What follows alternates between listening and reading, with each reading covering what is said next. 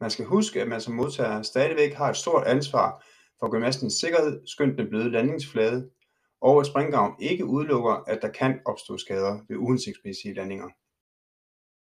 De typiske risikomomenter ved brug af springgrav, hvor du som modtager skal være ekstra opmærksom, vil være større tendens til, at gymnasten springer over evne grundet trygheden ved springgraven, at gymnasten kan ramme den hårde kant, der er rundt om graven, at gymnasten kan overrotere og lande på nakkeregionen og stadigvæk komme til skade skønt den bløde landing, at du som modtager har svært ved at være mobil og stabil i din modtagning.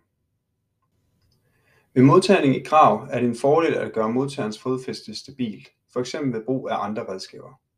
Det vigtigste er dog, at du kender gymnasten og ved afsættet aflæser, om det er nødvendigt at hoppe længere ud i graven for at lave en redning. At tage imod i en springgrav er hårdt, og derfor skal støtte og især fysisk modtagning nedprioriteres. Og modtagning i graven er primært fokuseret på sikkerhedsmodtagning.